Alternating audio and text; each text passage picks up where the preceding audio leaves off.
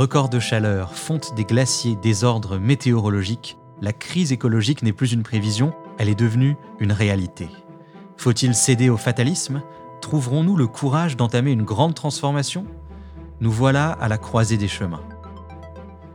Parce que nous croyons à la force de la connaissance et du collectif, et parce que nous devons regarder les choses en face, Veolia s'associe à Slate pour proposer Green Mirror, le podcast qui tend un miroir aux générations actuelles.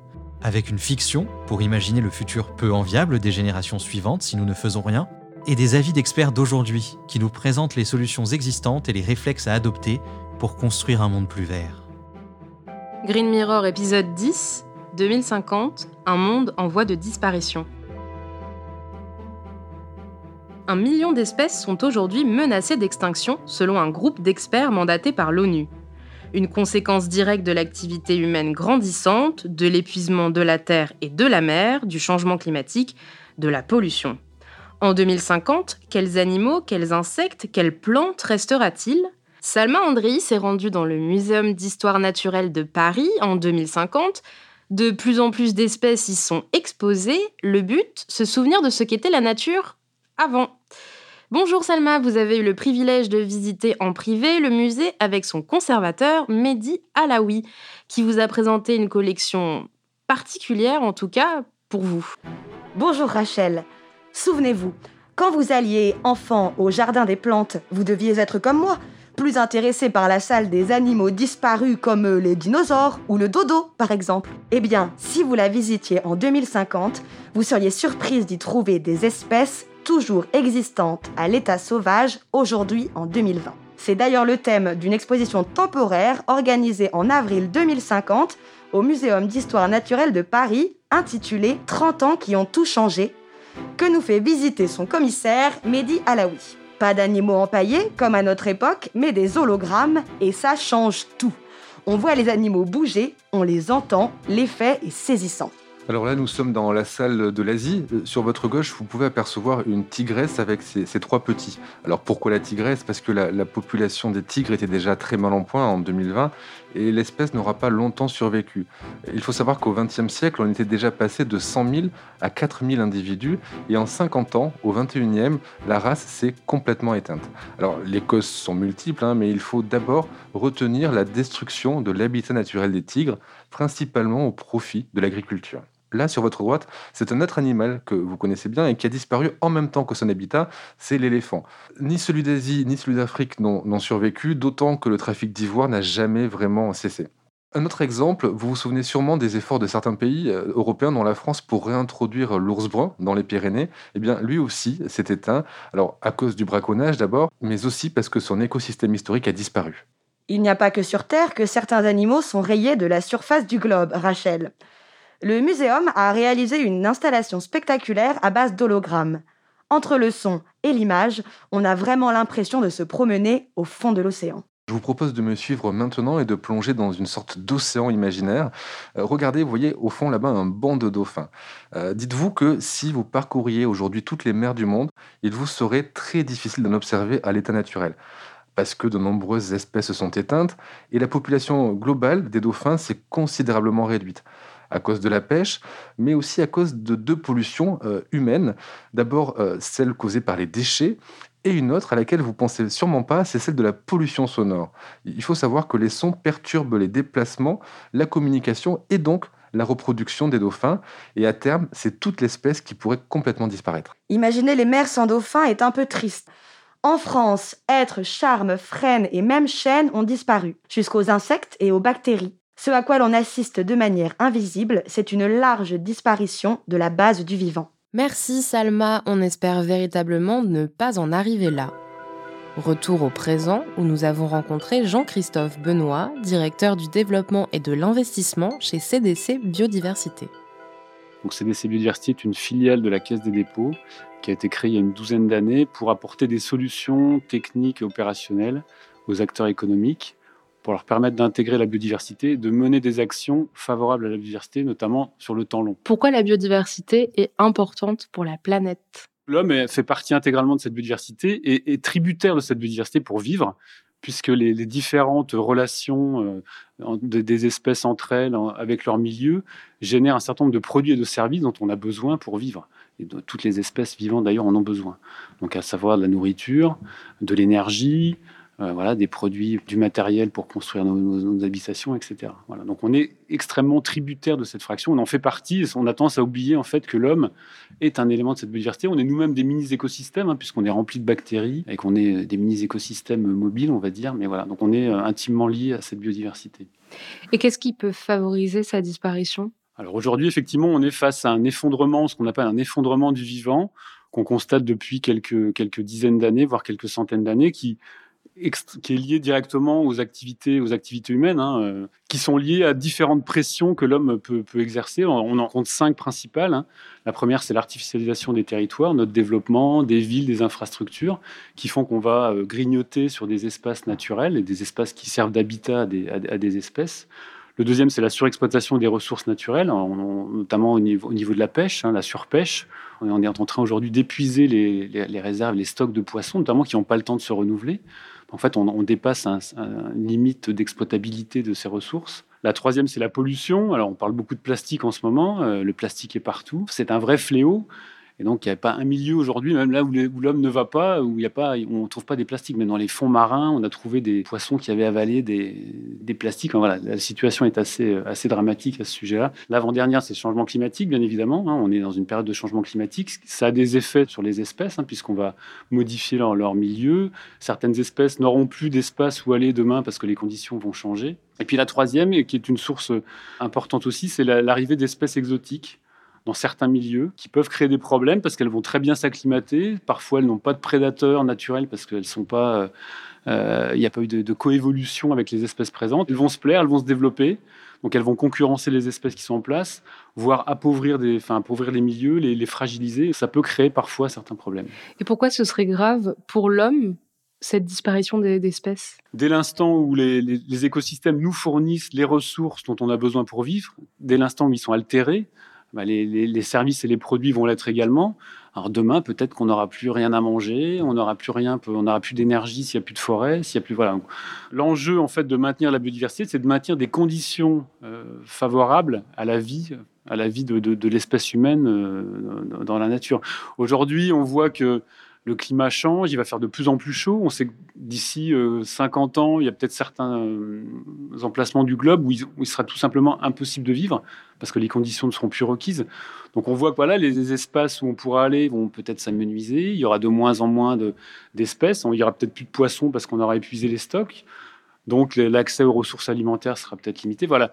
Donc tout un tas de conséquences qui font qu'aujourd'hui, effectivement, cet effondrement du vivant euh, nous touche, nous touche directement. On met en péril les conditions de, survie de, l'espèce humaine et dans un cadre agréable. L'idée, c'est pas de survivre euh, dans des conditions un peu difficiles, mais c'est d'avoir quand même un confort de vie, un cadre de vie qu'on a aujourd'hui, mais qu'on a du qu'on a du mal à préserver.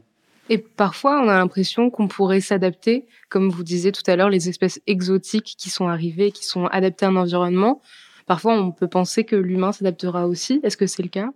Alors l'humain, il est assez étonnant hein, à ce niveau-là. Il, est, plein de ressources. Hein. On l'a vu. Il a su. Euh, c'est une des espèces qui a, le mieux réussi, si on peut parler de réussite. En tout cas, il est capable d'aller partout. Il, s'est adapté tout un tas de tout un tas de conditions. Donc effectivement, après, est-ce qu'on aura le temps suffisant? Parce que l'adaptation à des conditions de milieu nécessite quand même. toute cette évolution dont on parle, c'est fait sur des milliards, enfin sur des, centaines de milliers, de millions d'années. Donc il faut aussi avoir les capacités de, le faire. Il faut, faut, que notre, nos organismes évoluent de cette façon.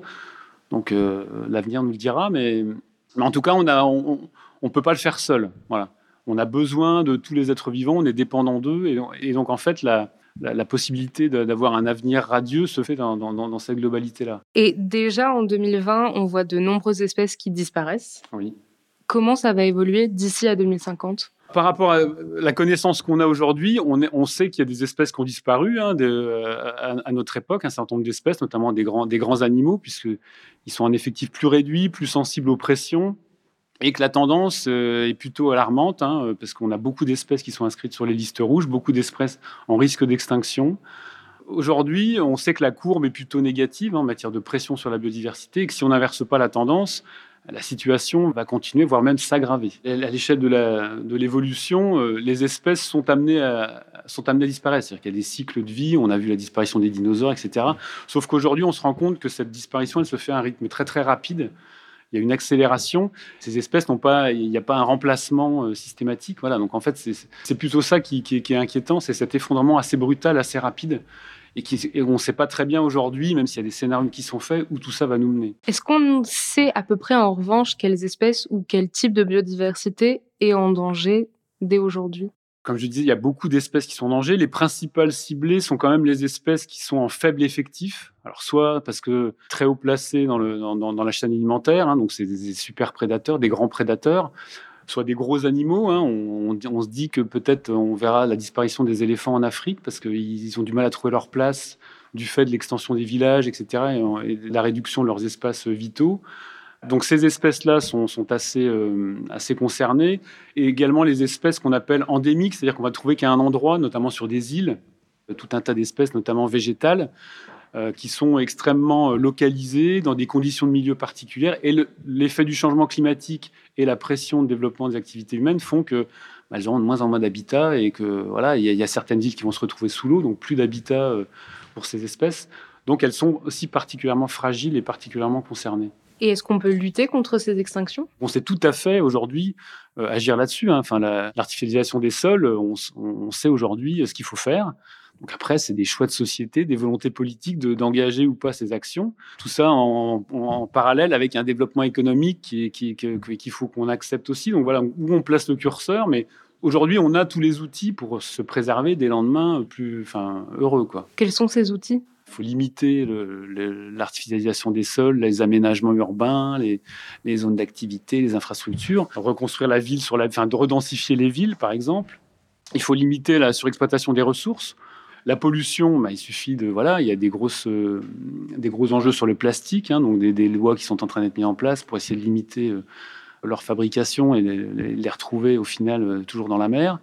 Voilà, sur le changement climatique, il y a des plans climat, des actions pour essayer de limiter et d'atténuer les effets du changement climatique. Alors, il y a aussi des solutions euh, dans la nature hein, euh, pour atténuer le changement climatique, stocker du carbone, par exemple. Certaines pratiques agricoles permettent de stocker du carbone. Planter des arbres, ça permet de stocker du carbone. Et puis après, espèces exotiques envahissantes, eh ben, c'est limiter de, de, ramener des espèces euh, dont on ne maîtrise pas l'évolution, le frelon asiatique on se promène en Ile-de-France, je sais pas si vous voyez, la, renouée du Japon qui a envahi tous les talus, euh, tous les talus ferroviaires, il n'y a plus rien qui pousse euh, autour.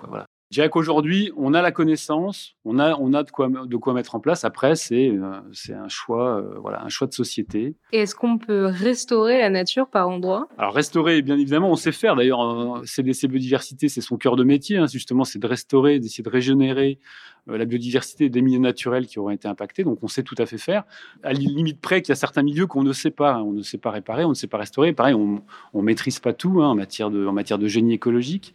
Mais par contre, il y a des choses qu'on sait faire. On sait restaurer des zones humides aujourd'hui, on sait restaurer des, forêts, des milieux prairiaux, des haies. Enfin, il y a tout un tas de, milieux sur lesquels on sait intervenir et ça marche. On a des retours d'expérience en la matière.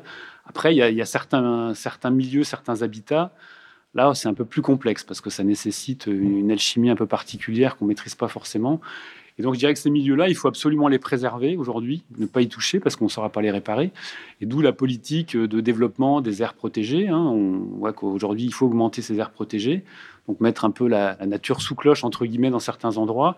Et puis, absolument créer des continuités entre ces espaces. Hein. C'est le fameux enjeu des trames vertes et bleues qui est un, enjeu fondamental et en matière de préservation de la biodiversité. En fait, il faut que tous ces espaces soient reliés entre eux pour qu'il y ait un brassage génétique, pour que tout ça vive et que les espèces qui auront à bouger, notamment dans le cadre du changement climatique, puissent se déplacer. Et le citoyen lambda, est-ce qu'il a un rôle à jouer On a tous un rôle à jouer, on peut jouer. Alors, je pense que le sujet, euh, à la différence du climat, on commence à comprendre, assez perceptible, hein. les épisodes caniculaires sont là pour nous le rappeler, la biodiversité, même si le Covid, euh, euh, Covid-19 nous fait quand même toucher du doigt cette problématique biodiversité, euh, santé, etc., on a quand même du mal à l'appréhender.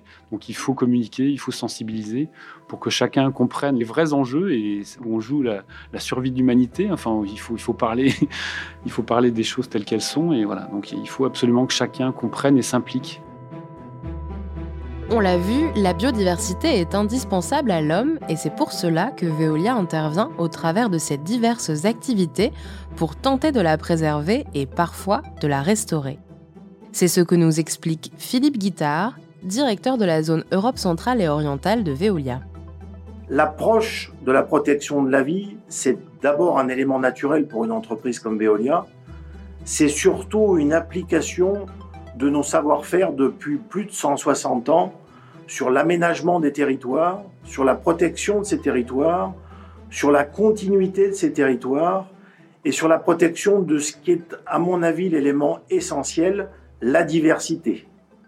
Une nouvelle fois, la diversité des espèces, qu'elles soient animales ou végétales, la diversité des codes génétiques, puisque pour une espèce donnée, vous savez que la protection de quelques individus ne suffit pas à la pérennité de cette espèce, et la protection des territoires, pour lequel Veolia s'est engagé auprès de ses donneurs d'ordre, qu'ils soient nationaux, territoriaux ou municipaux, voire industriels, depuis de très nombreuses années, puisque l'aménagement du territoire, ça fait partie du code génétique de l'entreprise. Quand on dit euh, préserver les territoires, quand on dit préserver la diversité, qu'est-ce que ça veut dire exactement?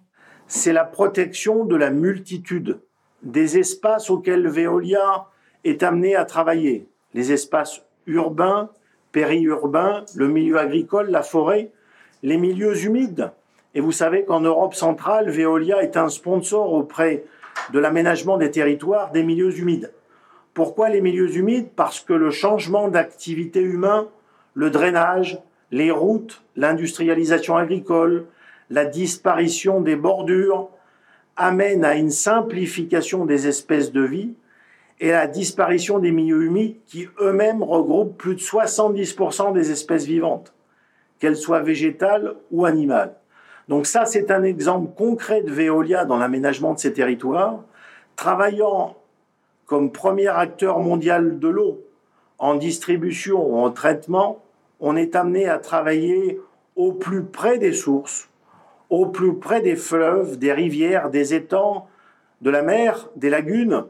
Et donc on est amené par notre travail d'aménageur à faire attention, à développer ces activités, à réduire les activités de drainage, à développer, comme on le fait en République tchèque, en Pologne, en Slovaquie, en Hongrie ou en Bulgarie, ce qu'on appelle la protection des milieux humides. Et ça, c'est une démarche qu'on mène avec les universités, avec les ONG, les muséums, qui font que cette continuité, elle n'est pas seulement territoriale, biologique ou génétique, elle est aussi liée au territoire et à ceux qui s'en occupent. Est-ce qu'on va assez vite dans nos solutions? Est-ce que ça va assez vite la la protection? Alors, est-ce que ça se met assez vite en place? Probablement pas, mais ça se met en place. Est-ce que nos ambitions sont à la hauteur des enjeux? Peut-être pas. Mais au moment de faire le bilan, on ne pourra pas dire que Veolia n'a pas fait ce qu'elle devait faire, ou en tous les cas, Veolia n'a pas essayé de faire ce qu'elle devrait faire. C'est vrai qu'à l'échelle de nos enjeux, à la chaîne de nos territoires, Veolia ne représente pas l'ensemble des territoires. Mais sur les territoires où elle est présente, elle a déjà pris des engagements, des engagements chiffrés. Est-ce que vous savez qu'aujourd'hui, on a plus de 1000 sites qui sont en phytosanitaire euh, zéro? On a 1000 sites qui sont sur des protections particulières. Parmi les plans d'action de la protection de la biodiversité, la décision d'arrêter tout traitement phytosanitaire a été une décision prioritaire. Elle a amené Veolia à revoir ses méthodes d'entretien d'espaces verts en réduisant le nombre de, tontes et en améliorant la couverture biologique, notamment la multiplication de la flore par des espèces nouvelles. Et donc on retrouve notamment en Angleterre sur un certain nombre de réservoirs des espèces de papillons qui avaient été identifiées comme disparues. Ça c'est un exemple concret. Mais L'autre exemple que je voudrais utiliser, c'est de vous démontrer que cette approche vertueuse, elle était également économiquement intelligente, puisqu'en réduisant le nombre de coupes et en arrêtant les traitements phytosanitaires, on a fait des économies de coûts d'exploitation qui peuvent se chiffrer en plusieurs millions d'euros. Il existe des exemples de la région française où on a économisé un demi-million d'euros rien qu'en réorganisant le schéma des coupes. Et plus centaines de millions d'euros en arrêtant d'acheter des produits phytosanitaires. C'est donc la démonstration qu'on est capable, en revoyant nos process, en cherchant à améliorer la protection de la vie et en interdisant un certain nombre de produits chimiques, de rentrer dans un cercle vertueux où on protège, on développe et on économise. Comment on identifie les endroits où il est nécessaire d'agir? Comment trouver où aller à un endroit plutôt qu'un autre? Alors, les territoires de Veolia sont des endroits qui sont liés à nos activités contractuelles. Euh, à travers le monde. Alors c'est Shanghai, c'est Pékin, c'est Prague, c'est Budapest, c'est Bucarest, c'est Johannesburg, c'est Buenos Aires, c'est euh, Mexico. Bref, en Europe centrale, seulement en Europe centrale, 10 000 sites eau. 10 000 sites eau potable avec les réservoirs, les réseaux de distribution et ce qui va avec. Après, on a dans tous nos sites, compte tenu de l'expertise de Veolia, puisqu'on est aménageur de territoire, mais on est aussi analyse analyste de ce qu'on appelle les bioindicateurs. Les bioindicateurs, c'est qu'aujourd'hui, avec les expertises, on connaît en fonction des animaux dans la rivière ou des fleurs dans la rivière à quel type d'eau on a affaire. On connaît quelles sont les catégories de pollution auxquelles on a affaire. Aujourd'hui, mieux que les indicateurs chimiques, les indicateurs biologiques, dont Veolia est un expert, vous donnent la qualité du milieu, la qualité de nos traitements et la qualité de l'environnement général. Par ailleurs, on a des sites où il y a des protections particulières. En Pologne, c'est la protection des oiseaux rapaces, avec un programme spécifique sur le faucon. En Chine, c'est les nichoirs pour euh, abeilles sauvages et puis pour euh, ce qu'on appelle les chiroptères, c'est-à-dire les chauves-souris. C'est aussi le cas à Marseille, c'est aussi le cas à Nice. Et Veolia a développé en partenariat avec des villes ou avec des universités ou des centres de recherche des méthodes particulières pour suivre la qualité de vie de ces animaux qui nous indiquent elles-mêmes la qualité de vie de notre environnement et donc indirectement notre qualité de vie. Et comment il se passe ce partenariat justement? Est-ce que vous trouvez que il est égal au sein de l'Europe? Est-ce qu'il y a des villes qui sont plus exemplaires? Alors déjà, il y a un engagement euh, de plus en plus important des États, des régions et des villes. On le sent dans nos offres, on le sent dans les appels d'offres, on le sent même dans nos capacités à offrir des services complémentaires et supplémentaires. Qui mieux que nous, étant présent 24 heures sur 24, en contrôle de qualité en permanence, avec des outils digitaux qui sont de plus en plus efficaces, pouvons donner des indications telles que celles que je vous ai données sur la diminution des espèces ou sur le retour de certaines espèces qui avaient disparu. L'engagement des États, l'engagement des aménageurs, la prise en compte de la réalité est telle qu'aujourd'hui, il n'existe plus un décideur, même un industriel, qui ne prend pas la dimension. Alors, de la biodiversité, une nouvelle fois, c'est un terme complexe, mais de l'impact sur l'aménagement général et de la résilience dans la diversité. Je vais vous poser une question simple. Savez-vous quel est le deuxième site au monde en termes de biodiversité après la grande barrière de corail en Australie?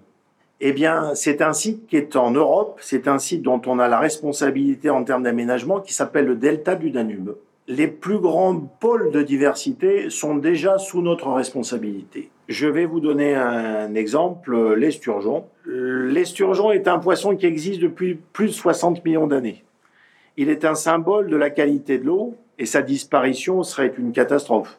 Veolia a, compte tenu de sa responsabilité générale, mais aussi de sa présence géographique locale sur le Danube, un engagement à la fois industriel et moral. Industriel pour que les rejets d'eau permettent à l'espèce, malgré la pression euh, subie et malgré le risque de disparition de ces dernières années, permettent à l'espèce de survivre parce que nous améliorons et nous améliorons au quotidien la qualité de l'eau du Danube, et ensuite parce que en s'inscrivant dans la durée et la résilience à la fois des milieux et de notre métier, on veut conserver pour les années qui viennent et pour longtemps les espèces, notamment l'espèce surgeon, la diversité génétique, notamment par la multiplication des sources et de réintroduction du, saumon et de l'esturgeon, Et enfin, euh, la protection de l'avenir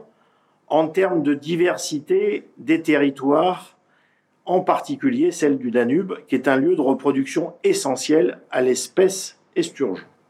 Donc la prise de conscience, elle est globale, elle est de plus en plus importante, et chacun comprend bien qu'il est directement lié et interconnecté avec la responsabilité de son voisin. Et cette notion-là, elle est nouvelle, et cette notion de solidarité, c'est aussi un des enjeux de Veolia. On parle de villes, on sait très bien que dans les villes, l'urbanisation peut menacer la, biodiversité. Comment on allie biodiversité et urbanisation avec euh, de plus en plus d'habitants euh, à loger également? Alors, il y a deux aspects, il y a la pression démographique et l'aménagement en soi. Tout à l'heure, je vous ai parlé de notre capacité à aménager des territoires. Une bonne partie de ces territoires se situe en ville. Et je vais vous citer un des exemples que j'ai en tête qui s'appelle la ville de Prague.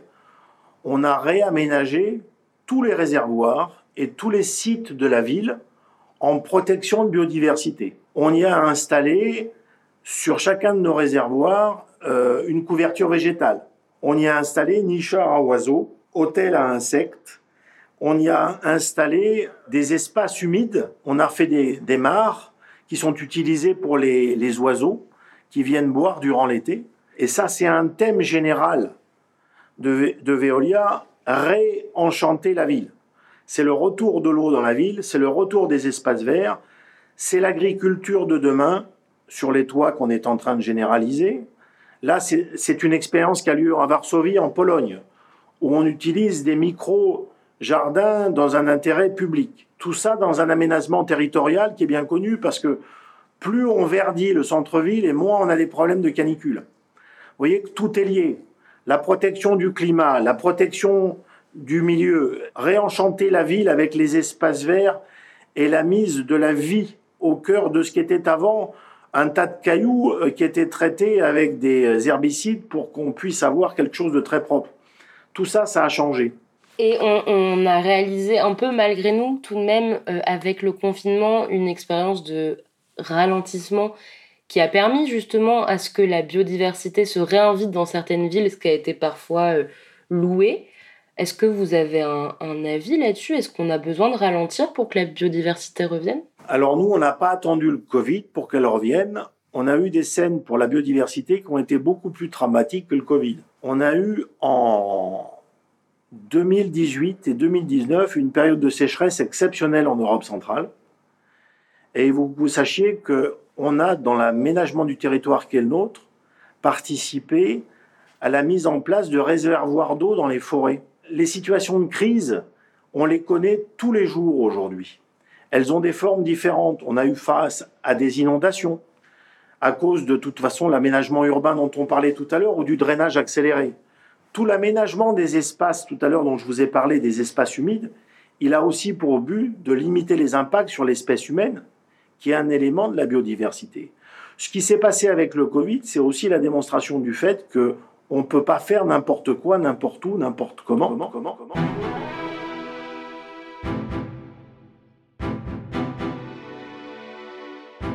C'était Green Mirror, un podcast proposé par Veolia et produit par Slate, disponible sur votre plateforme de podcast préférée. Si vous avez apprécié, dites-le nous en commentaire.